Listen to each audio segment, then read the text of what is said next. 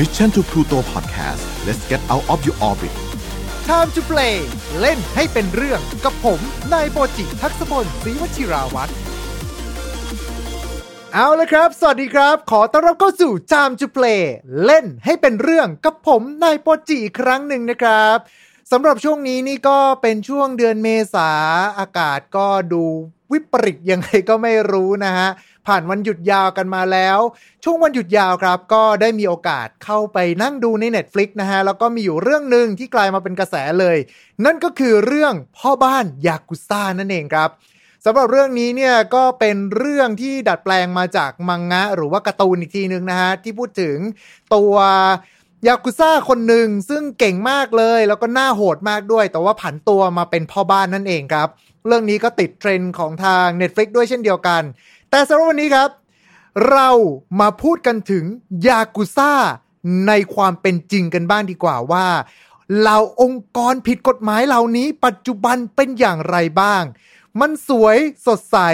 หรือว่าน่ากลัวเหมือนกับที่เราดูในสื่อหรือเปล่านะครับ และวันนี้ครับไม่ได้มาคนเดียวครับ เพราะว่า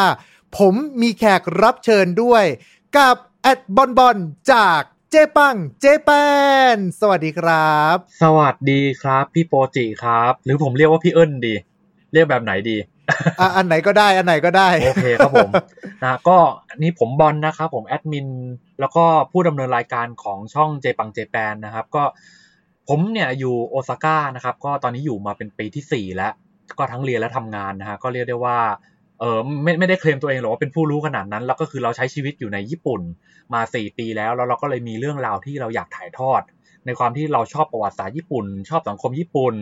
รู้เรื่องอะไรหลาย ๆ อย่างเกี่ยวกับแวดวงต่าง ๆ นะฮะรวมถึงในงานด้านของดีไซน์อะไรด้วย เราก็เลยมีการทำช่องมาเผยแผ่เผยแพร่สิ่งที่เรารู้สิ่งที่เราได้พบปะเจอมาแล้วก็หลาย ๆ อย่างอาจจะไม่ตรงกับความ ไม่ตรงกับภาพจำของญี่ปุ่นที่หลายคนรู้จักกันมา เราก็เลยเออเอามาถ่ายทอดกันเป็นช่องนะฮะ ก็อยู่ในช่อง YouTube เจปังเจแปนเนี่ยแหละครับ ยังไงก็ฝากเนื้อฝากตัวด้วยครับ คุยเรื่องปังตำเรื่องวาวนะครับผมกับทางเจปังเจแปนนั่นเองครันะฮะบโอเคครับผม ดังนั้นนะครับวันนี้เรามีคนที่อยู่ที่ญี่ปุ่นมาพูดคุยกันอืมก็ขอเชิญท่านผู้ฟังทุกท่านนะครับ ร่วมดำดิ่งไปด้วยกันกับ Time to Play ของเราในวันนี้ กับโลกใต้ดินของเหล่ายากุซ่าครับ พูดอย่างนี้แล้วผมขนลุกเลย นะฮะทำไมอะ คืออย่างแรกเลยนะฮะ อันนี้บอกก่อนเลยครับนี่เกริ่นไว้ก่อนเลยว่าตอนที่ผมเลือกที่จะมาเรียนภาษาที่โอซาก้าอ่าเออเซนเซในคลาสภาษาญี่ปุ่นพูดไว้เลยครับว่า เนี่ย ทุกคนก็รู้ใช่ไหมว่า ญี่ปุ่นเนี่ยเป็นประเทศที่คนใครๆก็กล่าวกันว่าเป็นประเทศที่ปลอดภัยอืมมีเอ่อสามารถเดินท่องตาม กลางคืนอะไรได้แบบว่าเออไม่ต้องกลัวสถานที่อโคจรอะไรก็แล้วแต่ครับ แต่ทุกคนก็จะพูดกันไว้ว่า ในญี่ปุ่นทั้งประเทศเนี่ยโอซาก้าอันตรายสุดแล้ว อ้าวเฮ้ยญี่ปุ่นนะเว้ยคุณญี่ปุ่น มันเออมันไม่น่าจะอันตรายปะวะ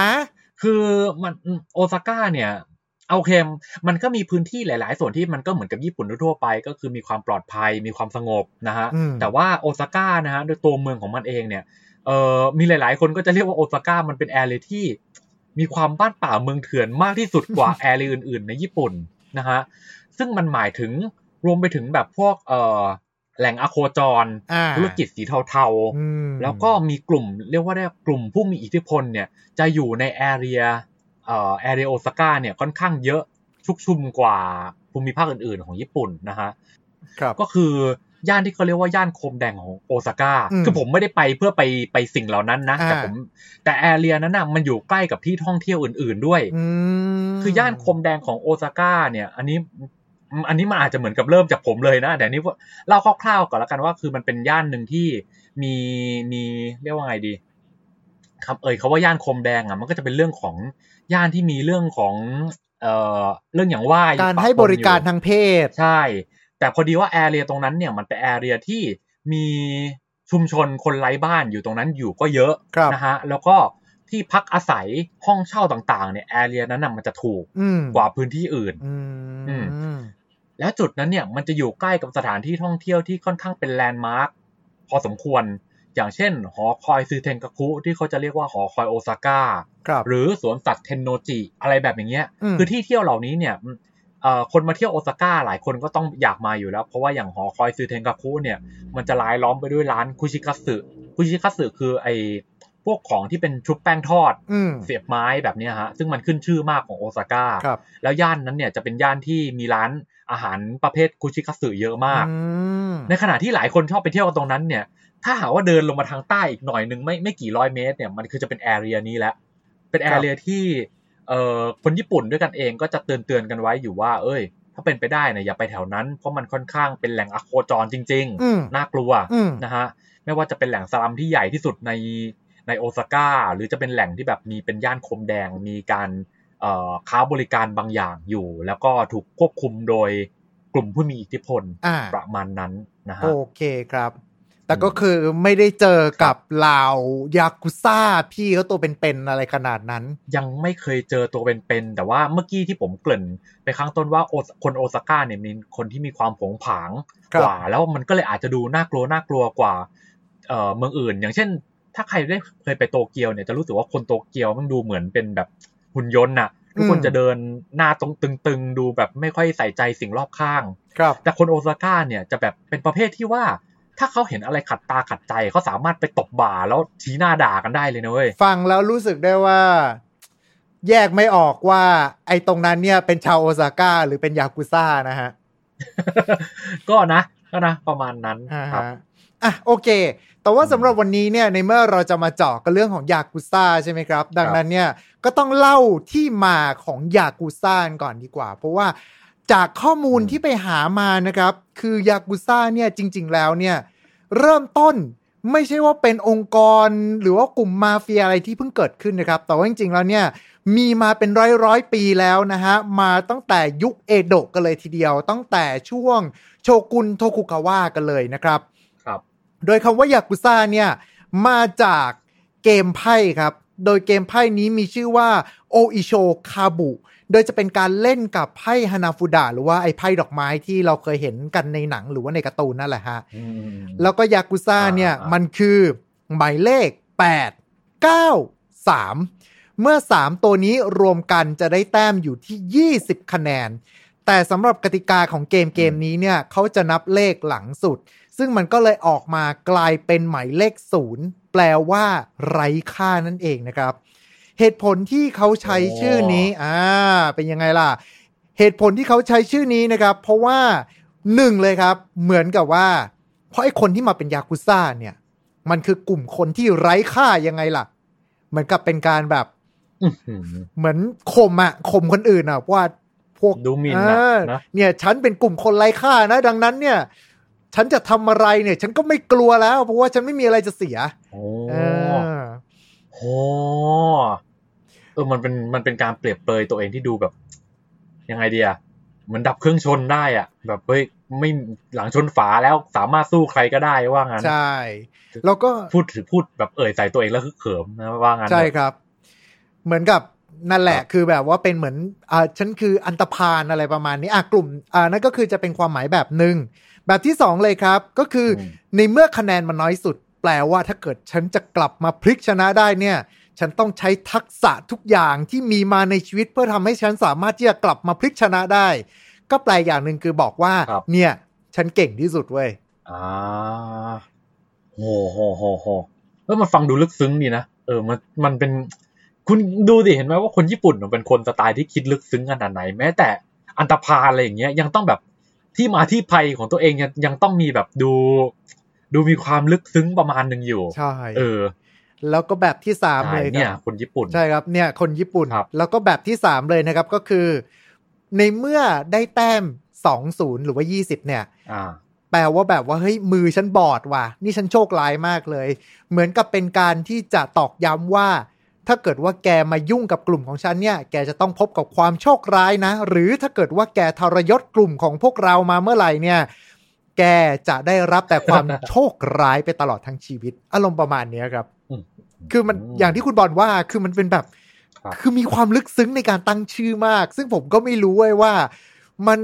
เอาความคืออันไหนมันเกิดขึ้นก่อนระหว่างชื่อยากุซ่า แล้วเอาความลึกซึ้งมาใส่ หรือว่าเอาความลึกซึ้งมาก่อน แล้วค่อยออกมากลายเป็นชื่อยากุซ่านึกออกใช่ไหมอืมเออ เพราะว่าคือผมก็ไม่แน่ใจว่าทำไมต้องเป็นแปดเก้าสามทำไมไม่เป็นเก้าแปดสามหรือว่าสามแปดเก้าเออเพราะมันก็แบบผมไม่รู้กติกาของไอโอโจคาบุตรงนี้ไงว่าเออมัน การเรียงไพ่ของเขามันจะต้องแบบเฮ้ยมันต้องเป็นเลขอะไรแบบนี้หรือเปล่าแต่ว่าหรือสุดท้ายแล้วก็อาจจะเอ้ย ดูแล้วคำว่าการออกเสียงว่ายาคุสะเนี่ยมันดูฟังแล้วแบบเออมันฟังดูเป็นคำที่ออกเสียงได้ดีที่สุดแล้ว อืมถ้าจะออกมาเป็นออกเสียงเป็นว่าอะไรนะคุยาสะหรืออะไรดีซายาคุ หรือแบบ เอ่อยาซาคุมันก็แบบ ไม่รู้เหมือนกันนะเอออาจจะฟังดูเท่ที่สุดก็ได้มั้ง ผมก็ไม่รู้เหมือนกันว่าเขามี เอ่อ ต้นไอเดียคำเนี้ยว่าอันไหนก่อนหลังเนี่ยมาจากไหนเออนั่นสิครับ แต่ว่าโอเคนะครับในเมื่อต้นกำเนิดมาตั้งแต่ยุคเอโดะกันแล้วเลยทีเดียวนะฮะอืมแล้วก็จริง ๆ แล้วเนี่ยต้นกำเนิดอ่าฮะเนี่ยก็จะมาจาก 2 กลุ่มด้วยเช่นเดียวกัน กลุ่มแรกเนี่ยก็คือกลุ่มที่ถูกเรียกว่าเทกิยะหรือว่ากลุ่มพ่อค้าเร่ครับ โดยกลุ่มนี้เองเนี่ยก็จะเป็นพ่อค้าเร่อ่าไปตามงานเทศกาลต่างๆ แล้วก็ในสังคมของศักดินาในยุคนั้นเองเนี่ยถือว่ากลุ่มเนี้ยมีวันณะที่ต่ำที่สุด ก็เลยมีการรวมตัวกันเพื่อรักษาผลประโยชน์ เก็บค่าคุ้มครอง แล้วก็เริ่มที่จะมีอิทธิพลในการเจรจากับพวกชนชั้นนำจนกระทั่งถึงจุดหนึ่งครับทางรัฐบาลของชางโจกุนเองเนี่ยก็คือพยายามที่จะเอ่อ จำกัดอำนาจของกลุ่มเตกิยะเหล่านี้ครับ แล้วก็เลยมีการแต่งตั้งคนที่เป็นหัวหน้าเนี่ยมาพูดคุยกันมาเจรจากัน โดยคนที่เป็นหัวหน้าเนี่ยเขาจะเรียกกันว่า โอยะบุญหรือว่าพ่อบุญธรรมนั่นเอง โดยคำว่าโอยะบุญเออโดยคำว่าโอยะบุญเนี่ยก็ถูกใช้มาจนถึงทุกวันนี้ด้วยเช่นเดียวกันนะครับ ในฐานะของหัวหน้าแก๊งนั่นเองฮะผมมีความรู้สึกว่ามันคล้ายๆ กับคำเรียก godfather อืมเออ คือคาว่าโอยะคาว่าโอยะปกติเลยนะแต่แบบไม่ใช่โอยะบุญนะครับโอยะที่คนญี่ปุ่นใช้กันเนี่ยคือใช้ในการเรียกผู้ปกครองอืมพ่อแม่อืม parent อะ parent อะเออเหมือนกับว่าเออพ่อแม่ของเราเออคุณพ่อคุณแม่เป็นยังไงอะไรแบบเนี้ยครับ ซึ่งผมมีความรู้สึกว่าเหมือนกับเรียกหัวหน้าแก๊งมาเฟียว่า godfather อืมคือแบบวันนี้เป็นบอกโอ้โหบิดาสูงสุดของเราอะไรเงี้ยเขาก็เลยผมมีความรู้สึกว่าเออกลุ่มเอ่อกลุ่มผู้มีอิทธิพลเหล่านี้เนี่ยเขาพยายาม สร้างอิมเมจของความเป็นพ่อครัวเอ่อครอบครัวอืมในการดูแลปกครองกัน น่าจะใช้แนวคิดคล้าย ๆ กันนะครับทั้งฝั่งตะวันตกกับฝั่งตะวันออก เอาจริง ๆ กระทั่งไทยเองหลายครั้งก็เรียกว่าพ่อใหญ่พ่อใหญ่เปล่าวะคุณ ก็น่าจะใช่ไหมเออคือพ่อใหญ่ผมเคยได้ยินนะ แต่ก็แบบเออมันมันมันก็คือใช้ในทางนี้เหมือนกันด้วยถูกใช่ไหมใช่ใช่ผมเคยได้ยินเออคำนี้อยู่ว่าเรียกว่าพ่อใหญ่พ่อใหญ่อะไรประมาณเนี้ย กับเหล่าผู้มีอิทธิพลในพื้นที่ต่างๆนะครับครับดังนั้นเนี่ยผมก็เลยมองว่า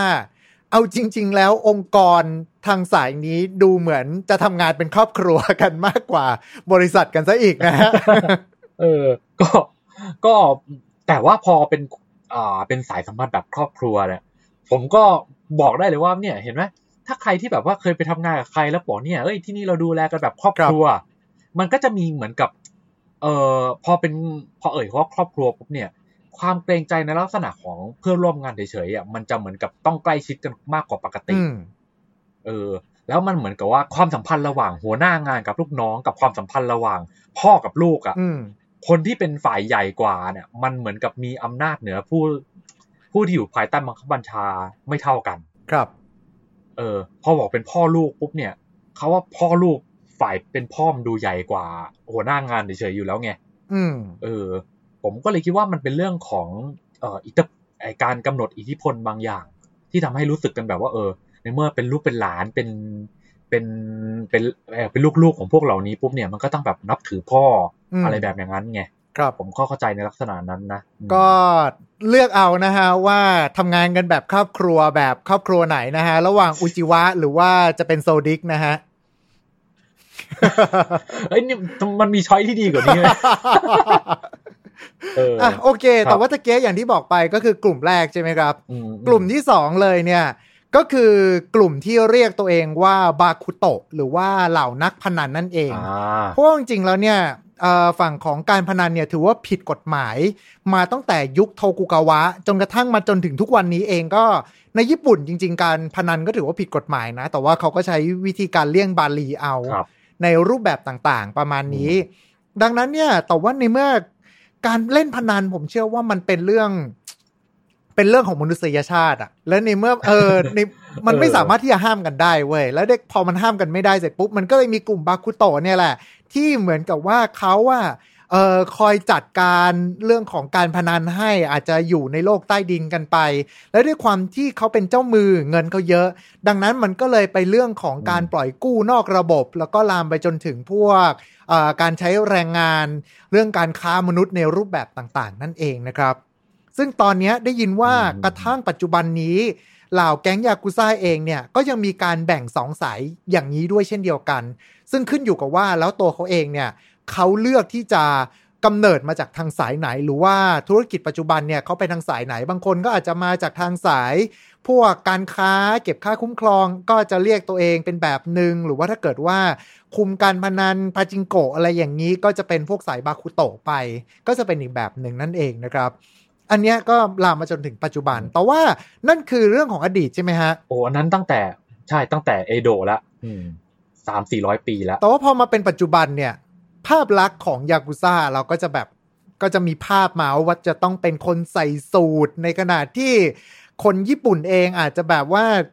คือดูแล้วรู้เลยว่า อันนี้อาจจะสูตรแบบดูมีสีสันหรือว่าดูสีดำผิดปกติ พร้อมกับใส่แว่นดำด้วยอะไรด้วยประมาณเนี้ยอืมซึ่งจริงๆภาพลักษณ์ตัวเนี้ยครับ ก็คือเป็นภาพลักษณ์ของยากุซ่าในยุคใหม่ และไอยากุซ่าในยุคใหม่เนี่ยจริง ๆ แล้วเนี่ยมันสตาร์ทเริ่มบูมมาตั้งแต่ช่วงประมาณหลังสงครามโลกครั้งที่ 2 ช่วงที่ญี่ปุ่นเพิ่งแพ้สงครามโลกใหม่ๆ ใช่ไหมฮะ แล้วก็สังคมเนี่ยยังอ่อนแอ รัฐบาลกลางก็อ่อนแอ มันก็เลยเหมือนกับว่าในหน่วยย่อยของสังคมตรงเนี้ยก็ต้องมาปกป้องกันเอง แล้วก็เริ่มมีการรวมกลุ่มกัน เพื่อที่ว่าจะคอยปกป้องผลประโยชน์ต่างๆ มันก็เลยทำให้อิทธิพลของเหล่ายากุซ่าเนี่ยค่อยๆสูงขึ้น แล้วด้วยความที่บอกว่าแฟชั่นแบบว่าทุกคนใส่สูทเนี่ยอ่าเอาจริงๆแล้วเนี่ยตามข้อมูลที่ไปหามาครับ คือมาจากอิทธิพลของมาเฟียโลกตะวันตกอย่างยุคของอัลคาโปนอะไรประมาณเนี้ยฮะอืมเออถ้าเกิดว่าคนญี่ปุ่นทั่วไปอาจจะเลือกใช้รถญี่ปุ่น เพราะว่าก็ผลิตในประเทศ แต่ว่าถ้าเกิดว่าภาพลักษณ์ของยากุซ่าในยุคนั้นคือ รถญี่ปุ่นฉันไม่ใช้ สิ่งที่ฉันใช้เนี่ยจะต้องเป็นรถฝรั่งเท่านั้น อันนั้นก็จะเป็นเหมือนกับ เป็นภาพจำของคนญี่ปุ่นในยุคนั้นด้วยเช่นเดียวกัน แล้วก็จะมีทั้งเกี่ยวข้องกับธุรกิจมืดต่างๆ มากมาย ไม่ว่าจะเป็นทั้งการค้ามนุษย์ ยาเสพติด ธุรกิจผิดกฎหมาย การหัวประมูลรวมไปถึงเข้าไปมีส่วนร่วมในกลไกต่างๆ ทางด้านการเมือง ไม่ว่าจะเป็นของฝั่งกลุ่มอนุรักษ์นิยม รวมไปถึงอันนี้จากข้อมูลที่หามานะครับครับการต่อต้านลัทธิคอมมิวนิสต์ครับ ขนาดนั้นเลยนะ ก็ผมอืมให้ผมเดาคือในเมื่อเป็นกลุ่มผู้มีอิทธิพลยังไงมันก็คือ power of game อะเนาะครับ พอมันเป็นเรื่องของ power game เสร็จปุ๊บแล้ว คนที่มีอำนาจมาก ๆ ก็ต้องอยากที่จะหาอำนาจมากขึ้น แล้วทางที่จะหาอำนาจได้มากขึ้น แล้วก็ดูจะหาได้ ผมไม่เรียกว่าง่ายที่สุดละกัน หาได้อย่าง มีอำนาจมากที่สุดก็น่าจะเป็นเรื่องของทางสายการเมืองไปอะไรไปประมาณเนี้ยครับ ก็ใช่เออเพราะเพราะว่าอันนี้เสริมนิดนึงก็คืครัอบหลาย ๆ คนเนี่ยจะมองเห็นว่าเออญี่ปุ่นเนี่ยเป็นประเทศที่ค่อนข้าง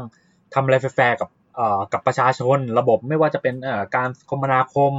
เอ่อค่าแรงอะไรต่าง ๆ เนี่ยมันดูแฟร์ก็จริง แต่ว่าสังคมญี่ปุ่นเองก็ใช่ว่าจะไม่มีเรื่องเส้นสายหรือเรื่องที่เป็นแบบเออมีนอกมีในอืมไม่เคยไม่ใช่ว่าจะไม่เคยมีซะทีเดียว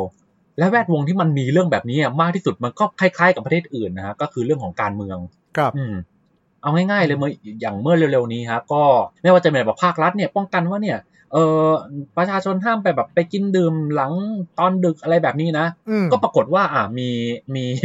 มีเอ่อลูกรัฐมนตรีไปอะไรแบบเนี้ยมันก็มีข่าวแบบนั้นอยู่แป๊บหนึ่งนะอืมตะกี้ข่าวญี่ปุ่นหรือข่าวไทยอะญี่ญี่ปุ่นครับญี่โอปุ่นเคโอเคโอเคครับแน่โอนเคอนคครัรับบคือคือเนี่ยจะจะที่จะเล่าก็คือ หลายคนอาจจะมองว่าเฮ้ยนี่ญี่ปุ่นที่เขาขาวสะอาดขนาดนั้น มันก็ไม่ขนาดนั้นเว้ยมันก็ยังมีอะไรแบบนี้อยู่เพียงแต่มันก็โอเคมันอาจจะน้อยกว่าหรือมันอาจจะแบบไม่ไม่ประเจิดประเจิอขนาดนั้น แต่ว่าโอเคก็จะคือจะสื่อว่าในแวดวงการเมืองเนี่ยมันก็ยังมีอะไรแบบนี้อยู่ ดังนั้นผมก็คิดว่ามันก็คงไม่แปลกขนาดนั้น ถ้าจะมี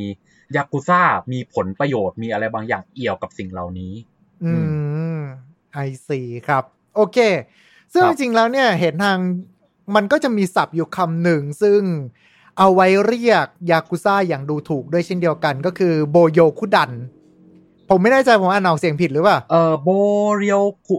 ถ้าถ้าเป็นอ่านภาษาดูจากภาษาอังกฤษเนี่ยมันจะแบบมันจะ B O R Y O U อะไรประมาณนั้นใช่ไหมอืมคืออันนี้คำเนี้ยในคันจิของเขาฮะเขาจะเป็นสองคำหลักๆ ก่อนก็คือเขาว่าโบเรียวคุ อืมโบเรียวคุเนี่ย คนที่เรียนภาษาญี่ปุ่นมาจะคุ้นเคยกันบ่อย เพราะมันแปลว่าการใช้ความรุนแรงอืมยกตัวอย่างเช่น ถ้าแบบว่าจะเห็นบ่อยๆ ในบทสนทนาก็คือโบเรียวคือฮันไตก็แปลว่าเฮ้ยขอต่อต้านความรุนแรง อย่าใช้ความรุนแรงกันนะฮันไตแปลว่าแบบต่อต้านหรือคัดค้านประมาณนั้น ครับ ส่วนเขาว่าดันเนี่ย ดันเนี่ยจะใช้แบบไม่ว่าจะเป็นกลุ่มเอ่อกองทัพ ชมรมแบบว่าอย่างแบบอะไรนะ อย่างถ้าฮารุฮีก็จะเป็นเขาเรียกอะไร SOS ดันอ่าอ่าหลายคนถ้าแบบดูการ์ตูนมายุคประมาณสิบกว่าปีที่แล้วเนี่ยก็จะคุ้น SOS ดันไอ้ดันเนี่ยก็คือเป็นกลุ่มกลุ่มคณะบุคคลอะไรบางอย่าง ดังนั้นเมื่อรวมกันสองคำเนี้ยโบเรียกูดันเนี่ยผสมกันก็จะเป็นคำที่แปลได้ว่า กลุ่มผู้ใช้ความรุนแรง ซึ่งถามว่ามันดูถูกไหมเออในในสื่อทางโทรทัศน์หรือสื่อแบบ ข่าวสารทั่วๆไปเนี่ยเขาก็เลือกใช้คำนี้ เพราะมันเป็นคำที่ดูกลางๆ แล้วค่อนข้างอธิบายได้ชัดเจนว่าอ่า เป็นกลุ่มผู้ใช้ความรุนแรงประมาณนั้น อืมอะแต่ในมุมของยากุซ่าเนี่ย อะโอเคด้วยความที่ประวัติเขามาอย่างยาวนาน แล้วยิ่งตั้งแต่ช่วงก่อนสงครามโลกเองเนี่ยเขาก็จะมีแบบกลุ่มที่เขาตั้งชื่อเป็นกลุ่มแบบเออกลุ่มตระกูลของเขาอะยามากุจิกุมิอะไรอย่างเงี้ยซึ่งมันก็มีประวัติอันยาวนานไงดังนั้นเมื่อถูก เมื่อถูกเรียกโดยแบบเฮ้ยมีมีตระกูลมีอะไรแบบนี้มาจะถูกเรียกว่าเป็นกลุ่มผู้ใช้ความรุนแรงเนี่ย มันก็อาจจะฟังดูเสียมารยาทในมุมของเขาก็เป็นได้ อืมเออ เหมือนอย่างเอาง่ายๆเหมือนอย่างคนคนชอบการ์ตูนเนี้ยอ่าไปทำครับอะไรอย่างต่างๆนานามา แล้วก็อยู่ถ้าสื่อผมออกมาออกมาประกาศว่าเนี่ย กลุ่มโอตาคุเนี่ยอะผมก็เชื่อว่าคนไทยบางคนก็ฟังแล้วอาจจะรู้สึกแบบไอ้คิ้วกระตกนิดนึงว่าเฮ้ยทำไมเรียกเขาแบบนี้อะไรอย่างเงี้ยอืมมันก็เป็นไปได้เหมือนกันเออ ก็อาจจะเป็นความรู้สึกไงฮะว่าแบบ ฉันเป็นยากุซ่านะ แต่นายมาเรียกฉันว่าแค่แก๊งอันธพาลเท่านั้นเองเหรออืมอาจจะอารมณ์ประมาณนั้นหรือว่าแบบประมณนั้นเป็นผู้ทรงอิทธิพลในพื้นที่เป็นเจ้าพ่ออะไรเงี้ย แต่ว่าดันถูกเรียกว่าเป็นแก๊งอันธพาลหรือว่าเป็นแก๊งเด็กแว้นอะไรอย่างนี้หรือเปล่า อืมเพราะโบเรียวคุเนี่ยเป็นคำที่ไม่ว่ายังไงก็ไม่ใช่คำในแง่ดีอยู่แล้วครับคือเขาว่าไวโอเลนนะฮะในภาษาอังกฤษมดังนั้นเมื่อเอ่ยแบบไวโอเลนมาปุ๊บเนี่ยมันยังไงมันก็ เป็นคำที่อยู่ในด้านในด้านลบซะทีเดียวอยู่แล้วฮะในขณะที่เราก็จะเห็นว่ายากุซ่าเนี่ยเมื่อกี้ที่เราคุยมาเขาอยู่ในฐานะของแบบผู้ที่ออกมาแบบเก็บค่าคุ้มครองเขาว่าอืมคุ้มครองนึกออกว่าคุ้มครองช่วยเหลือแบบช่วยเหลือแบบกลุ่มธุรกิจที่เออเออยากลำบากหรืออาจจะต้องแบบประสบปัญหาอะไรต่างๆ คอยช่วยเหลืออยู่ดังนั้นเขาเหมือนกับเป็นกลุ่มที่ใช้ความรุนแรง แล้วก็แสดงอิทธิพลบางอย่างในการช่วยเหลือหรือแก้ไขปัญหาในบางสิ่งบางอย่างตามเป้าหมายของเขา อืมอืมครับผม แต่ว่าในเมื่อครับตะกี้เนี้ย เราเล่ามาถึงเรื่องของต้นกำเนิดของยากุซ่าละรวมไปครับถึงเหตุการณ์ที่ภาพจำของเราเวลาตอนที่พูดถึงยากุซ่าเนี่ยคือจะต้องแบบว่าดูผงผางเข้ามาหาเรื่อง หรือว่าแบบเดินชนไหลเสร็จปุ๊บแล้วแบบอ้าแกทำไหลฉันหัก แกต้องจ่ายมาสิบล้านเยนไม่อย่างนั้นเนี่ย เรื่องฉันจะไปแจ้งตำรวจ แล้วแกก็จะหมดอนาคตแน่ อารมณ์ประมาณเนี้ยครับ เออ คือในภาพจำเราก็จะเป็นแบบนั้นใช่ไหมแต่ว่าแล้วยากุซ่าในปัจจุบันนี้เองจริงๆอะครับ เป็นยังไงบ้างฮะ ผมติดตามข่าวอยู่บ้างนิดๆหน่อยๆนะฮะ ก็คือมักจะมีข่าวผสมผสมกัน เอออมอะ โอเค อย่างหนึ่งเลยเนี่ย กลุ่มที่ที่มีเรื่องของความรุนแรงอะไรเป็นปัญหาเนี่ย ก็ยังมีอยู่ก็คือเคสของอย่างกลุ่มยามากุจิ ครับ กลุ่มนี้เนี่ย เป็นกลุ่มที่แบบมีอิทธิพลมาอย่างยาวนานตั้งแต่ก่อนยุคสงครามโลก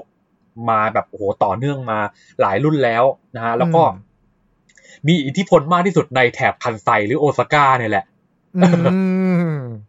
อ่า ซึ่งไอ้กลุ่มนี้เนี่ยเขาก็จะแบบมีเอ่อในในช่วงสี่ห้าปีที่ผ่านมาฮะก็ยังมีเคสแบบสมาชิกตัวตัวใหญ่ ๆ คนบางคนของแก๊งอยู่ๆพบเป็นศพโดนโดนยิงเสียชีวิตอยู่ไอ้ซึ่งยาแบบเกิดปัญหาอะไรขึ้น อยู่ก็เฮ้ยมันค่อนข้างหาย เคสเนี่ยหายากมากตรงที่ว่า ถ้ามีการฆ่ากันด้วยอาวุธปืนในญี่ปุ่นเนี่ยเป็นเรื่องที่แบบพิสดารมากเออเพราะว่ากฎหมายของญี่ปุ่นเนี่ยเข้มงวดเรื่องของอาวุธปืนมากๆอืมคือแบบโอเป็นโอกาสที่โอกาสที่ยากมากที่ว่าแบบ ญี่ปุ่นจะมีปืนเถื่อนหรือมีอะไรเงี้ยในการครอบครอง ซึ่งแบบมันเป็นเรื่องที่ที่พิเศษเกินกว่าที่จะเราเราจะคาดคิดได้อะเออครับคือในญี่ปุ่นเนี่ยแม้แต่กระทั่งปืนเรื่องของแบบปืนที่ใช้อะไม่ว่าเป็นปืนลูกโม่หรือปืน automatic อะไรเงี้ยตำรวจ ทั่วๆไปก็ยังใช้ได้แค่ปืนลูกโม่อืมในในในที่ผมรู้มานะเพราะว่าปืน automatic นี่มีความอันตรายมากกว่า ซึ่งกฎหมายญี่ปุ่นเองก็ยังไม่อนุญาตให้ตำรวจใช้เหล่านั้น แต่จะต้องไปอืมไปเป็นกลุ่มของแบบกลุ่มกองกำลังป้องกันตนเองอะไรอะไรระดับนั้นเลย ครับเอออืมดังนั้นเนี่ยการที่แบบมีผู้เสียชีวิตเหตุเกิดเหตุฆ่ากันตาย โดยการใช้อาวุธปืนเนี่ยมันเลยเป็นเรื่องที่แบบว่าฟังดูน่ากลัวมาก ครับอืมก็ยังมีเคสแบบนี้อยู่ แต่ว่า ในอีกเคสหนึ่งในอีกด้านหนึ่งฮะมันก็จะมีเคสข่าวสารประมาณว่า วันฮาโลวีนก็จะมีซุ้มเอ่อซุ้มซุ้มแบบเพิงแบบร้านค้าที่เป็นกลุ่มคุณลุงนะฮะครับมาแจกขนมให้กับเด็กๆ ในวันฮาโลวีน ขนมแบบอืมก็เป็นขนมจุกจิกแนวสไตล์ฮาโลวีนนั่นแหละ แบบนี้รูปไอ้รูปฟักทองบ้างขนมเนี่ยสีส้มม่วงอะไรเหล่านี้บ้าง ซึ่งกลุ่มเหล่านั้นเนี่ยมันเป็นกลุ่มยากุซ่าเอ้า ที่เขาแบบพยายามออกมา friendly แจกขนมกับเด็กๆเดี๋ยวก่อนใครนึกภาพไม่ออกนะ คุณเปิดคุณเข้า Google คุณพิมพ์คำว่ายากุซ่าฮาโลวีนปุ๊บเนี่ย เจอปะจะเจอภาพแบบเป็นเอออะไรนะ ภาพข่าวที่แบบกลุ่มยากุซ่าเป็นคุณลุง หน้าตายิ้มแย้ม อุ้มถุงขนมยื่นให้เด็กอะไรแบบเนี้ย ก็เป็นข่าวแบบนั้นอยู่ในที่ผมได้เห็นมาเออเฮ้ยちょっと minute แป๊บหนึ่งนะคุณ มันไม่ใช่ ครับคือภาพยากุซ่าในหัวของเราตะกี้ตอนที่คุณบอกว่ามันเรื่องความรุนแรงสงครามระหว่างแก๊งอะโอเค ผมเข้าใจเว้ย แต่พอบอกว่าอืมเป็นคุณลุงเอาขนมมาแจก เดี๋ยวก่อนนะ แล้วไอ้ข่าวประเภทที่แบบว่า ขู่กันโชค ไล่ทำร้ายประชาชนธรรมดาหรือว่าจับลูกหนี้เออเออเหมือนกับอะไรอะค้าค้าพวกค้ามนุษย์ทั้งหลายอะไรประมาณนี้แบบเหมือน พ่อแกน่ะ กู้เงินฉันไปสามล้านเยนแล้วไม่มีตังค์จ่าย ดังนั้นในฐานะของแกที่เป็นลูกสาวเนี่ย แกจะต้องมาเป็นนักแสดงเอวีซะคือไอ้ข่าวแบบนี้มันมันยังมีอยู่ไหมหรือว่ายังไง ผมก็ยังเคยได้ยินอยู่บ้างนะเออ แต่แต่มันไม่มีรายเคยการยังข่าวปะมันไม่เป็นแบบข่าวแบบรุนแรงใหญ่ คือมันมันไม่ใช่ข่าวที่ถูกขยายผลใหญ่โตขนาดนั้นน่ะอ่าฮะมันมีเคสอยู่บ้างที่แบบในกลุ่มเอ่อ ภาพยนตร์สำหรับผู้ใหญ่ภาพยนตร์เอวีเนี่ยที่แบบยากุซ่ามีส่วนเกี่ยวข้องต่อเบื้องหลังธุรกิจเหล่านี้ครับแล้วคนที่เข้าไปทำงานเหล่านี้เนี่ยแล้วกว่าการจะปลีกตัวออกมาเนี่ยมันก็ค่อนข้างเป็นเรื่องยากเพราะว่าแบบจะโดนติดตามอะไรเงี้ยอืมก็ยังมีได้ยินอยู่ อย่างเมื่อประมาณสองสามปีก่อนก็จะเห็นแบบมีข่าวเอ่อไม่ใช่ไม่เชิงข่าวเป็นสกู๊ปแบบว่าเอออดีตนักแสดง AV ออกมาพูดคุยว่าเออเนี่ยว่าที่เคยไปเจอมาเนี่ยมันมีแบบความยากลำบากในการแบบ ถูกเอาเปรียบจากกลุ่มผู้มีอิทธิพลอะไรแบบนี้ยังไงบ้าง มันก็ยังมีข่าวประมาณนั้นอยู่ครับผมเลยคิดว่าไอการที่ออกมาแจกขนมฮาโลวีนเนี่ยผมมองว่ามันเป็นการพยพยายามว่า เออเฮ้ยฉันก็ทำอะไรดี ๆ ได้เหมือนกันนะมอยู่ อืม อะแล้วนอกจากเรื่องฮาโลวีนเนี่ยมันก็เป็นภาพที่ดูดูใจดีมาก อีกทางหนึ่งก็คือ พวกเทศกาลในศาลเจ้าอะฮะครับที่จะแบบที่เวลาแบบเทศกาลแห่ที่แบบไม่ว่าจะเป็นแห่แบกคล้ายๆ แบกเอ่ออารมณ์เหมือนสารพระภูมิของไทยอะอ่าที่เขาเรียกว่าอ่าแห่เกี้ยวแบบเกี้ยวเกี้ยวญี่ปุ่นอย่างนั้นน่ะเออครับมันก็จะมีแบบมีภาพที่เป็นแบบว่าเออ กลุ่มผู้ชายดูกำยำที่ไปร่วมแห่ แล้วมีรอยสักเต็มตัวเลยอืมก็คืออันเนี้ยเป็นกลุ่มสมาชิกของกลุ่มกลุ่มผู้มีอิทธิพลเหล่านี้ครับไปแบบเออไปร่วมไปเข้าร่วมเป็นเออร่วมกิจกรรมของศาลเจ้ากิจกรรมทางศาสนาอยู่ด้วยอืมผมก็เลยเข้าใจว่ามันเป็นการแสดงออกว่าพวกเขาเนี่ยก็สามารถไปเอ่อลงทุนสิ่งเหล่านี้ให้กับสังคมได้เหมือนกัน มันมันฟังดูเหมือนการซักฟอกอิมเมจตัวเองอยู่ประมาณนึงอะแต่ผมก็เข้าใจว่าเขาพยายามแสดงออกในลักษณะนั้น เพราะว่าในญี่ปุ่นเนี่ยฮะเวลากระทำความรุนแรงอะไรก็แล้วแต่เนี่ยมันค่อนข้างเป็นเรื่องใหญ่ ครับ เรื่องใหญ่ที่ว่าก็คือ สมมุติเวลามีคนยืนทะเลาะกันกลางอืมกลางถนนกลางตลาดเลย ถ้ายืนด่ากันยืนด่ากันตวาดใส่กันเฉยๆเนี่ย ไม่ค่อยมีปัญหาอะไร อืมอืม ก็คือแบบส่วนมากก็ด่าด่าด่าด่ากัน แล้วก็จบแยกย้ายกันไปครับแต่ถ้ามีฝ่ายใดฝ่ายหนึ่งเอื้อมมือไปผลักหรือไปต่อยอีกฝ่ายหนึ่งขึ้นมาปุ๊บเนี่ยตำรวจสามารถเอาผิดคนที่ลงมือก่อนได้ค่อนข้างเกือบจะร้อยเปอร์เซ็นเลยอืมมันหมายความว่าในสังคมญี่ปุ่นฮะ โดยปกติแล้วคือผู้ที่เอ่อ ลงมือใช้กระทำความรุนแรงก่อนเนี่ยมักจะถูกจับกลุ่มหรือควบคุมตัวดำเนินคดีทางกฎหมายได้ง่าย ครับ ดังนั้นผมว่าไม่ว่าจะเป็นยากุซ่าหรือคนที่แบบว่าอันตพานนักเลงที่พยายามจะแสดงออกเหมือนกับ ว่าตัวเองมีความเกี่ยวข้องกับยายากุซ่าเนี่ยเขาก็เลยจะแสดงออกไปทำร้ายใครได้ไม่ง่ายเท่าไหร่ อือืมมอะอันนี้อันนี้ยกตัวอย่างเคสหนึ่งแล้วกัน อันนี้มีเป็นเคสหนึ่งที่ผมเคยเอ่อทานข้าวกับเพื่อนครับนะฮะ แล้วพอดีว่ามันเกิดมีบังเอิญถ่ายรูปติดคนข้างอืมๆแล้วคนนั้นเนี่ยเขาค่อนข้างแสดงความไม่พอใจออกมารุนแรงมากอ่าแต่เขาก็แค่ตะโกนด่า แล้วก็เดินหุนหันสะบัดออกนอกร้านไปอ่าคือก็คือไม่มีการมาแตะเนื้อต้องตัวเลยทั้งที่ทั้งที่เขาดูแบบเอ่อบุคลิกดูก้าวร้าวมากครับเอาเป็นว่าถ้าในไทยอะ ถ้าในไทยนี่คือนี่คือน่ากลัวว่าต้องมีแววโดนอัดแน่ๆเลย แต่นัดเวลานั้นเนี่ยผมผมก็ตกใจอยู่เหมือนกัน แต่สุดท้ายคือคือเขาตะโกนโวยวายเหวี่ยงตะเกียบแล้วก็แค่เดินออกไป ครับ เออ ซึ่งมีแค่นั้นไง ดังนั้นเท่าที่ผมเคยถามทั้งเซนเซที่เคยเรียนมาด้วยอะไรเงี้ย ก็คือเขาก็จะบอกว่า คือถ้าไอคนนั้นอะมันลงมืออะไรก่อนเนี่ยเขาจะเป็นฝ่ายผิดเต็มๆเลยไง อืม แต่ถ้าถ้าแค่โดนด่าแค่แบบถ้าแค่ด่ากันแล้วแบบมีตำรวจมาไกล่เกลี่ยอะไรเงี้ย มันจะเหมือนกับ เอ่อ เป็นเรื่องของที่ว่าอ่า เป็นเรื่องของสาระที่ที่เกิดขึ้นอย่างเดียวแล้ว ครับ แต่ถ้าว่าต่อให้เป็นฝ่ายถูกก็แล้ว แต่แต่ถ้าเอื้อมมือไปแตะอีกฝ่ายหนึ่งอย่างเดียวเลยเนี่ย โอกาสที่ฝ่ายที่เอาไปแตะก่อนเนี่ย จะผิดก็มีสูง อือืมด้วยเหตุนี้ด้วยความดังนั้นเนี่ยที่ตำรวจเหมือนกับมีการค่อนข้างจะเข้มงวดกับความรุนแรง ดังนั้นเนี่ย บางทีไอ้ภาพลักษณ์สมัยก่อนที่เราจะเห็นว่าเหมือน ถ้าอ่านการ์ตูนดูหนังมานี่อยากกุซ่าคว้าคอแล้วง้างหมัดอะไรเงี้ย จะไม่เกิดขึ้นแล้ว คือมันอาจจะมีแต่ว่ามันน้อยมาก น้อยมากจนผมไม่ได้ข่าวเอางี้แล้วกันเออครับมันอาจจะมีก็ได้นะ คือท่านที่ฟังอยู่ถ้าแบบว่า เอ้ย เคยได้ยินข่าวนี้ออกมาหรือแบบว่าเคยไปเที่ยวที่นี่แล้วเคยมีเคสแบบนี้ก็บอกเล่ากันได้ แต่อย่างน้อยที่สุดเนี่ยผมอยู่โอซาก้ามาสี่ปีเนี่ยไม่เคยได้ยินเคสแบบนี้เป็นแบบใหญ่โตชัดเจนว่าแบบมีการจับกระชากคอเสื้อทำร้ายกันโดยตรงอะไรแบบนี้ไม่มีอืมหรือแม้แต่อย่างผมเคยไปเดินในแอเรียหนึงที่แบบเป็น เป็นย่านกินดื่มครับกินดื่มที่แบบว่าจะมีแบบไอ้พวกพวกสาวดริงก์หรือแบบว่าพวกเอ่อคนที่แบบเอ่อ พวกโฮสที่เขามาพยายามแบบมาตะตะล่อมตะล่อมดึงลูกค้าเข้าร้านอะไรเงี้ยอืมเขาพยายามจะหวานล้อมหรือล้อมเราขนาดไหนเนี่ยเขาก็จะไม่เข้ามาโดนตัวเราเลยแม้แต่นิดเดียวนะเลยอืมเออ คือมันจะเป็นแค่แค่แบบพยายามเดินขวางขวางของขวางเรา แต่ไม่ไม่ไม่ไม่โดนตัวเราเลยแม้แต่นิดเดียวเว้ยเออ มันก็เหมือนกับว่าถ้าเพราะเพราะถ้าโดนตัวปุ๊บแล้วเกิดแบบกล้องวงจรปิดมันจับอะไรได้ขึ้นมา แล้วเราเป็นคนโวยไปว่าเฮ้ยเนี่ยมันมันผลักด้วยอะไรเงี้ยอืมเขาก็มีโอกาสเป็นฝ่ายผิดได้ เอออ่าเรื่องผมเห็นเมื่อเร็วๆนี้นะครับฮะอ่ารายละเอียดจำไม่แน่อืมอ่าจำได้ไม่ชัดนะ แต่มันเป็นคลิปเหมือนกับมาว่าในศูนย์ราชการของญี่ปุ่นเนี่ยแล้วเหมือนกับมีคนทะเลาะกันอ่าแล้วฝ่ายที่แบบว่าก้าวร้าวกว่าแล้วแบบเออไปไปหาเรื่องอีกฝ่ายอะเขาใช้สองมือล้วงกระเป๋าเลยเว้ยอ่าโอเคดู safe ดีเออล้วงกระเป๋าเพื่อแบบเพื่อให้แสดงออกว่า ยังไงตูก็ไม่มีจะไม่มีเงื้อแข้งขามือไม้อะไรออกไปทำร้ายอีกฝ่ายอยู่แล้ว แต่ว่าแบบ โอ้ส่งเสียงแบบคุกคามอะ ส่งเสียงคุกคามพูดใช้วาจาในการคุกคามอย่างเดียวครับอะไรประมาณนั้นอืมอืมก็แฟร์ดีนะฮะ หรือมันเป็นเพราะโอซาก้าด้วยเปล่าวะคุณ เพราะผมจำได้ว่าภาพลักษณ์โอซาก้าเนี่ย เวลาตอนที่พูดถึงตำรวจกับยากุซ่า เรามักจะเห็นแบบ ตอนนั้นผมจำได้ว่าเป็นคนเอามา เอาเทียบมาให้ดูอะ ที่บอกว่าตำรวจของอ่าโตเกียวอ่าอ่าอ่าอ่าเราจะทำทุกอย่างเพื่อความสงบสุข ส่วนภาพโปรโมทของอ่าตำรวจโอซาก้าคือเป็นภาพที่กำลังวิ่งจับโจรอยู่ แล้วก็ขึ้นแคปชั่นว่า จังหวะนี้แหละ พวกเราได้เวลาแสดงฝีมือกันแล้ว คือแบบอ่าๆๆดูแอคทีฟมากจิคาราว่ามีเซรุโคโตโกโรยะเอออันนี้นะก็คือเป็นนั้นแหละ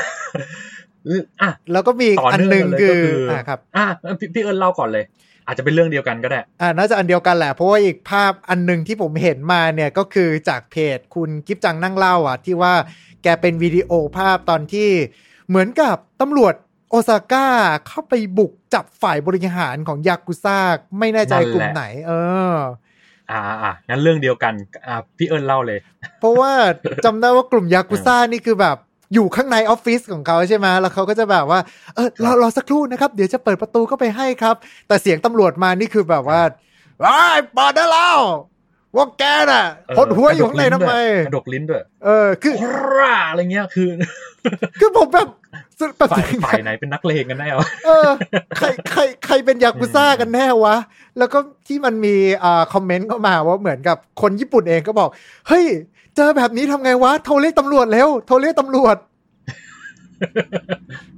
ก็นั่นแหละนั่นไงตำรวจก็นั่นน่ะแหละ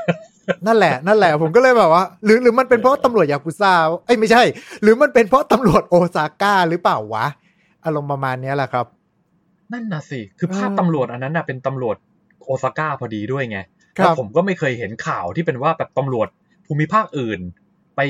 ไปล้อมจับอะไรแบบเอ่อไปจับยากุซ่าด้วย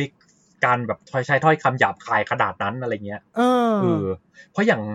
ก่อนหน้านั้นผมก็เห็นภาพข่าวที่แบบว่าเป็นตำรวจไปล้อมจับคนที่มาขโมยเงินในศาลเจ้าอะไรเงี้ยครับก็ก็แบบการดำเนินการด้วยความรวดเร็วเข้าไปตะครุบตัวเขาอะไรเงี้ยแค่นั้นแต่ว่าแบบไม่เท่าที่เห็นข่าวก็คือ ไม่ใช่แบบมีการตะคอกใส่หรือการแบบส่งส่งเสียงคำหยาบใส่อะไรแบบนั้นอ่าอืมแต่ในคลิปเอ่อคลิปที่เราคุยกันเมื่อกี้ก็คือ ฝ่ายที่พูดจาหยาบคายแบบกระดกลิ้นรุนแรงมากเนี่ย ก็คือเป็นฝั่งตำรวจ เออคือคำเออในภาษาญี่ปุ่นนะฮะเวลาแบบออกเสียงรอเรือหรือรอลิง เนี่ยเขาจะไม่กระดกลิ้นรุนแรงมากอืมเออ แต่ถ้าหากว่าฝ่ายที่ออกที่กระกระกระดกลิ้นรุนแรงมากอะไรเงี้ย มันฟังดูหยาบคายในภาษาญี่ปุ่นโอราอะไรประมาณนี้ เออ เออ คือถ้าแบบว่าโคราเฉยๆก็โคราแค่เนี้ย แต่ถ้าแบบโคราอะไรเงี้ยมันมันฟังเอาอย่างน้อยแค่ฟังดูน้ำเสียงก็จะรู้สึกได้แล้วว่าแบบอย่างหลังมันหยาบคายกว่า มันดูกระโชกโคกฮากกว่า เออ คือผมไม่เคยคิดว่าดังนั้นในในคลิปนั้นผมก็แบบนั่นแหละฮะครับ คือผมอะไม่เคยคิดว่าภาษาต่างประเทศอะมันมีการกระดกลิ้นจนกระทั่งเจอพวกดูหนังญี่ปุ่น แล้วเจอพวกยากุซ่ากระดกลิ้นใส่เนี่ยแหละ ประมาณนั้นอะแต่ทีนี้พอกลับมาถามว่ายากุซ่าจริง ๆ เป็นแบบนั้นไหมเนี่ย ก็อย่างแรกเลยคืออย่างภาพอย่างภาพคุณลุงที่แจกขนมครับวันเด็กอะไรอย่างเงี้ย คือผมเข้าเข้าใจว่าในกลุ่มคนทั่วๆไปกันเองเนี่ย กลุ่มยากุซ่าที่เขาที่แบบเขามีเรื่องของระบบอาวุโสสูงมากเนี่ย กลุ่มผู้คนฝั่งผู้น้อยที่ต้องพูดกับฝั่งผู้ใหญ่เนี่ยเขาก็ต้องพูดด้วยคำสุภาพอยู่แล้ว อืมเออ ในขณะที่ฝั่งผู้ใหญ่เองเนี่ยเขาก็จะดูมี image ของการเป็นเป็นหัวหน้าดังนั้นจะมากระโชกโฮกฮากในทุกอิริยาบถอะไม่ว่าจะเป็นเรื่องธรรมดาเนี่ย ผมว่ามันก็เป็นไปได้ยากเหมือนกัน แม้แต่ในกลุ่มเพื่อนพูดคุยกันเองแบบ ขนาดนี้เราก็ไม่ได้แบบตะโกนตะคอกด่าใส่กันตลอดเวลา แต่ว่าในหนังหรือการ์ตูนที่นำเสนอออกมา เขาน่าจะแค่นำเสนอว่าเออ image ของตัวละครที่ดู bad bad จะต้องพูดแบบนี้ อือืมมพอพูดถึงภาพลักษณ์ของยากุซ่าเนี่ย อย่างที่คุณบอลพูดมาตะกี้ว่ามีการแจกขนมเด็กช่วงวันฮาโลวีนบ้างอะไรบ้าง มันทำให้ผมไปนึกครับถึงพวกข่าวตอนที่เกิดอย่างตอนไอฟุกุชิมะที่อ่า โรงงานนิวเคลียร์ระเบิด พอตอนที่เหมือนกับชาวบ้านต้องอพยพออกมาก็เห็นว่าเหมือนยากุซ่าก็เข้ามาช่วยในการอพยพด้วยรวมไปถึงช่วงโควิด ตอนที่มาใหม่ ๆ เนี่ย เหมือนยากุซ่าเองก็มีการช่วยเหลือประชาชนด้วย นี่ก็คือจะเหมือนกับเป็นการพยายามที่จะสร้างภาพลักษณ์ที่ดีกับองค์กรของยากุซ่าขึ้นมาเสริมนิดนิดนึงก็คือนอกจากเรื่องของพยายามสร้างภาพลักษณ์แล้วเนี่ยเขาก็พยายามเอ่อเอาเงินเหล่านั้นนะมาลงทุนในธุรกิจที่เป็น ถูกกฎหมายอืมก็คือพูดง่ายๆเหมือนซักฟอก เหมือนซักฟอกนี่แหละ ฟอกเงินนี่แหละ ก็คือแต่ว่าแบบเขาก็พยายามพยายามจะเหมือนกับกลับมาอยู่บนดิน โดยที่แบบเออยังสามารถดำเนินกิจการตัวเองต่อไปได้โดยไม่โดนตำรวจเพ่งเล็งขนาดนั้น เขาก็ดูพยายามอยู่นะเออก็เท่าที่ได้ยินมาคือเหมือนกับในขณะเดียวกันกลายเป็นว่า แก๊งยากุซ่ามันไม่ใช่แก๊งไปแล้ว มันกลายเป็นบริษัทไปเรียบร้อยแล้วล่ะเพียงแต่ว่าก็อาจจะเป็น เปิดมาในรูปแบบของบริษัทจำกัด เพื่อที่ว่าจะปิดบัง แล้วก็อำพรางพวกไอธุรกรรมต่างๆอะไรประมาณนี้รวมไปถึงอาจจะในเมื่อฉันมีเส้นสายของฉันอยู่แล้ว ดังนั้นฉันก็อาจจะมาทำเป็นธุรกิจอะไรของฉันขึ้นมาเองที่มันถูกกฎหมายไป เช่น อาจจะเปิดเป็นเชนของร้านอาหารบ้าง หรือว่าเปิดเป็นบริษัทไอดอลบ้างอะไรบ้างก็เคยได้ยินผ่านๆมาอยู่เหมือนกันนะฮะแต่ว่า อ่าฮะอันเนี้ยมันมีเรื่องสนุกสนุกๆไว้ยคุณ เพราะว่าพอภาพลักษณ์ของยากุซ่าอย่างที่ปัจจุบันที่เราบอกไปว่า เขาขึ้นมาอยู่บนดินแล้ว แล้วก็ดูเป็นภาพลักษณ์ที่มุ้งมิง แต่ว่าในหนังเนี่ยบางทีเราก็จะเห็นกันใช่ไหมครับ ว่าแบบเหมือนเป็นพวกสายธุรกิจใต้ดิน แล้วก็จะมีอันหนึ่งเว้ยผมเคยสงสัยมากว่าทำไมต้องตัดนิ้ววะเอออย่างหนึ่งเท่าที่ผมผมพอจะรู้อยู่บ้างนิดหน่อยนะฮะก็คือนิ้วที่เขาตัดอะฮะครับ มันจะเป็นนิ้วที่เอ่อจะว่าไงดีอย่างเช่นนิ้วนางถ้าโดนตัดเนี่ย มันจะเป็นเขาเรียกว่าอะไรนะ เวลาแบบอันนี้มันอาจจะแบบฟังดูฟังดูด้านมืดไปหน่อย แบบอย่างเล่นไฮโลหรืออะไรเงี้ยอืมนิ้วก้อยนิ้วนางอะไรเงี้ยมันเป็นแบบนิ้วที่เขาใช้ในการแบบไอจับถ้วยไฮโลอะไรประมาณอย่างนั้นครับการตัดนิ้วตัดนิ้วก้อยหรือนิ้วนางตรงนั้นเนี่ยมันก็เหมือนกับการเป็นแบบลดเกรดของการที่แบบเป็นคุณที่แบบไปอยู่ใน อยู่ในแวดวงพนันแล้วมันก็แบบเฮ้ยพอโดนตัดนิ้วก้อยเนี่ยเวลาจะจับนิ้วถ้วยลูกเต๋าพนันไฮโลแล้วปุ๊บเนี่ยก็จะถูกเห็นชัดเจนแล้วว่าโอ้มึงมึงทำผิดมาละสิอะไรเงี้ยถึงโดนอย่างนี้มาไงเพราะว่าเคยอ่านเจออยู่เหมือนกันว่า อย่างพวกสายยากุซ่าที่มาจากสายพนันใช่ไหมฮะ ก็จะมีแบบธรรมเนียมก็คือแบบต้องสักทั้งตัว เวลาตอนที่จะเล่นพนันเนี่ยก็คือจะต้องเอาให้เห็นรอยสักแล้วแบบเนี่ย คือเหมือนกับโชว์รอยสักเพื่อแสดงความเก๋าประมาณนี้ แล้วก็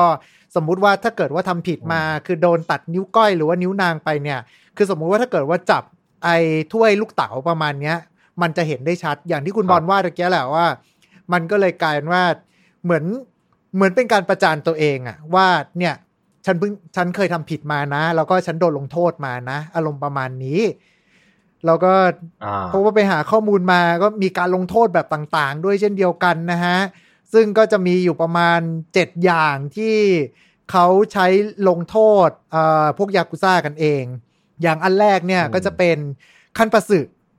ก็คือจะเป็นการตัดผมหรือว่ากล้อนผมนั่นเอง แบบที่สองเนี่ย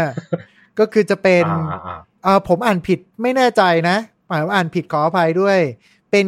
คินอินครับหรือว่าคินจินเนี่ยแหละ ก็คือจะเป็นการกักบริเวณ แล้วก็จะมีอืมโคคาคุ อันนี้ก็คือจะเป็นการลดตำแหน่ง ส่วนไอ้ที่ตัดนิ้วตะเกียก็คือยูบิซุเนะก็คือเป็นการน่าจะตรงอ๋อตันี่วตรงเลยตัวตรงตัวอืมยูบีคือยูบียูบีคือนิ้วฮะยูบีคือคำว่านิ้ว อืมครับ แล้วก็จะเป็นซินเน่คือหมายถึงการเล็มหรือการตัดประมาณนั้นอืมอะต่อเลยฮะแล้วก็จะเป็นอ่าโชบาโรก็คืออันนี้ก็คือจะเป็นการจ่ายค่าปรับ แล้วก็จะอืมอันเนี้ยเราก็จะอันต่อมาอันที่6เนี่ยคือร้ายแรงเกือบเกือบที่สุดละก็คือจะเป็นอมนก็คือไล่ออกอามงไล่ออกอามงผมไม่แน่ใจว่าคำเขามาจากอะไรนะ แต่แต่ว่าโอเคไล่ออกครัอ่าบแล้วก็สุดท้ายเนี่ยก็คือเซสเซสเอ็นเป็นการขับออกจากกลุ่มเลยอ่าคือน่าจะประมาณแบบว่า ไล่ออกเนี่ย คืออย่างน้อยๆก็ยังเหลือเยื่อใยว่าแบบเออเคยเป็นอดีตเป็นเหมือนกับอยู่ในแก๊งเดียวกันนะ แต่ว่าพอเป็นเซสเอ็นคือแบบ โดนตัดขาดออกไปดังนั้นเนี่ย ไอ้พวกอ่าเจ้ากรรมในายเวรเก่าๆเนี่ยก็สามารถที่จะตามไปราวีต่อได้อืมเซซเอ็นเนี่ยผมเข้าใจว่า ผมนึกถึงอย่างหนังจอห์นวิกเนี่ยครับผมเข้าใจว่ามันน่าจะเป็นระดับเดียวกับไอ้นั่นอะไอ้โทษระดับ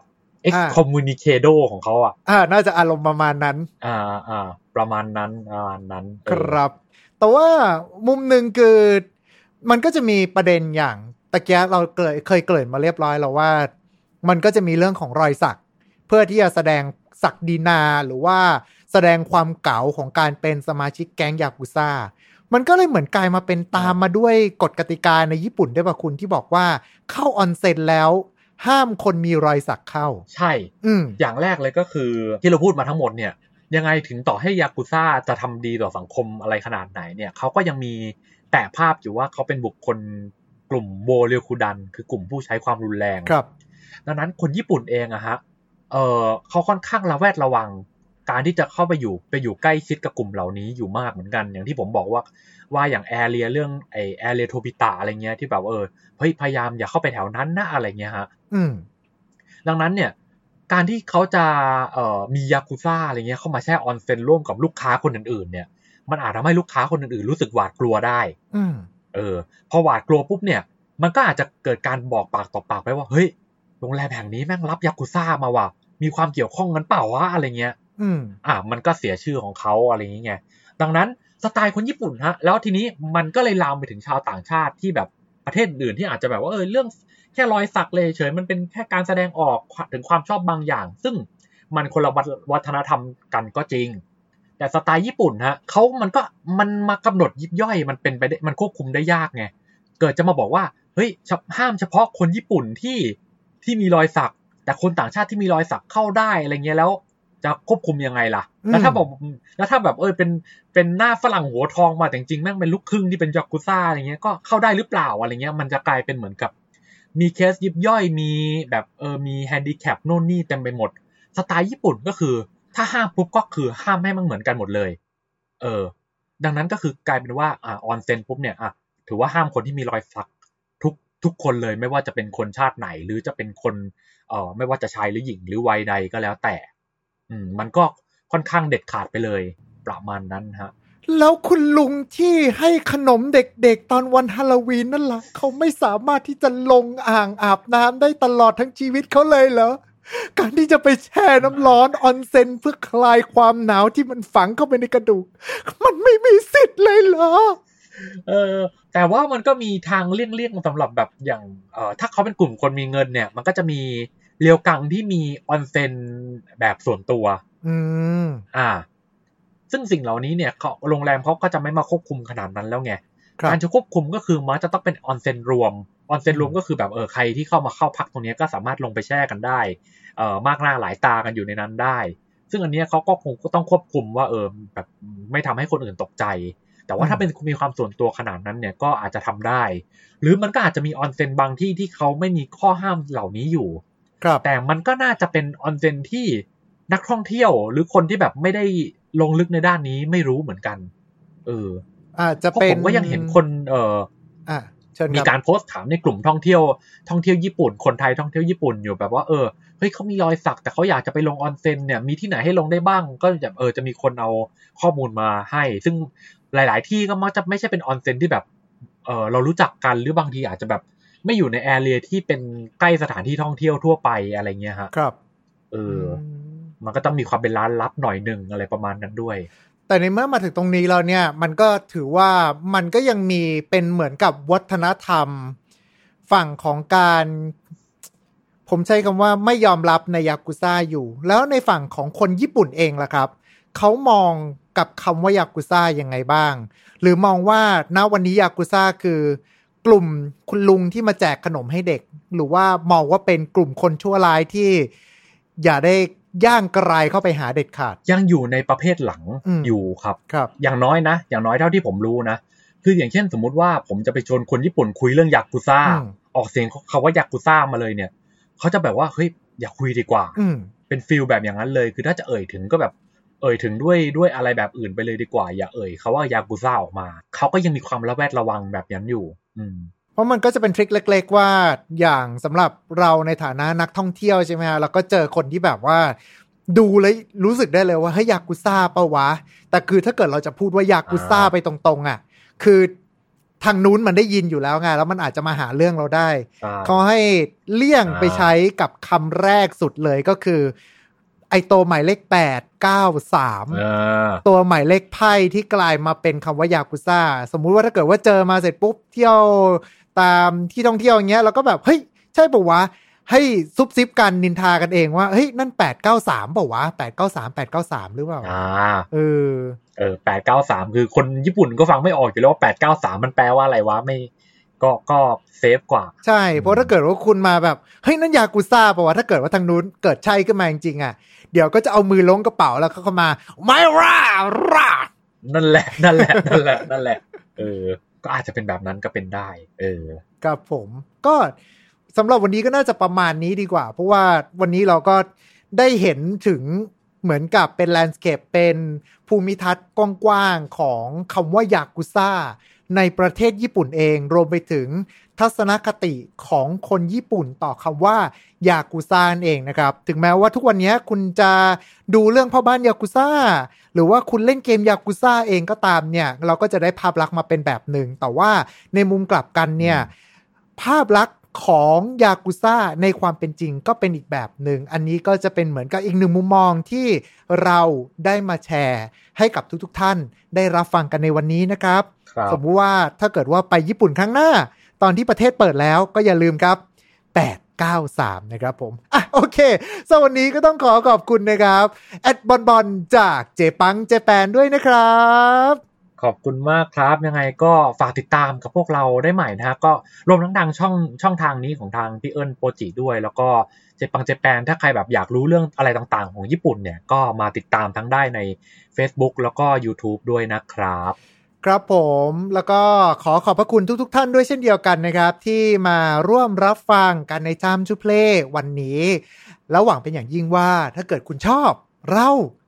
คือเพื่อนกันครับยังไงก็ตามนะครับก็อย่าลืมครับ กดไลค์กดแชร์ กด subscribe ไม่ใช่กด subscribe แล้วก็กดกระดิ่งแจ้งเตือนกันด้วยนะครับ จะได้ไม่พลาดคอนเทนต์ดีๆ จากพวกเราชาวพลูโตนะครับผมยังไงก็ตามเอาไว้เจอกันใหม่โอกาสหน้าวันนี้ขอบคุณแล้วก็ สวัสดีครับ สวัสดีครับ Mission to Pluto Podcast let's get out of your orbit Time to play เล่นให้เป็นเรื่อง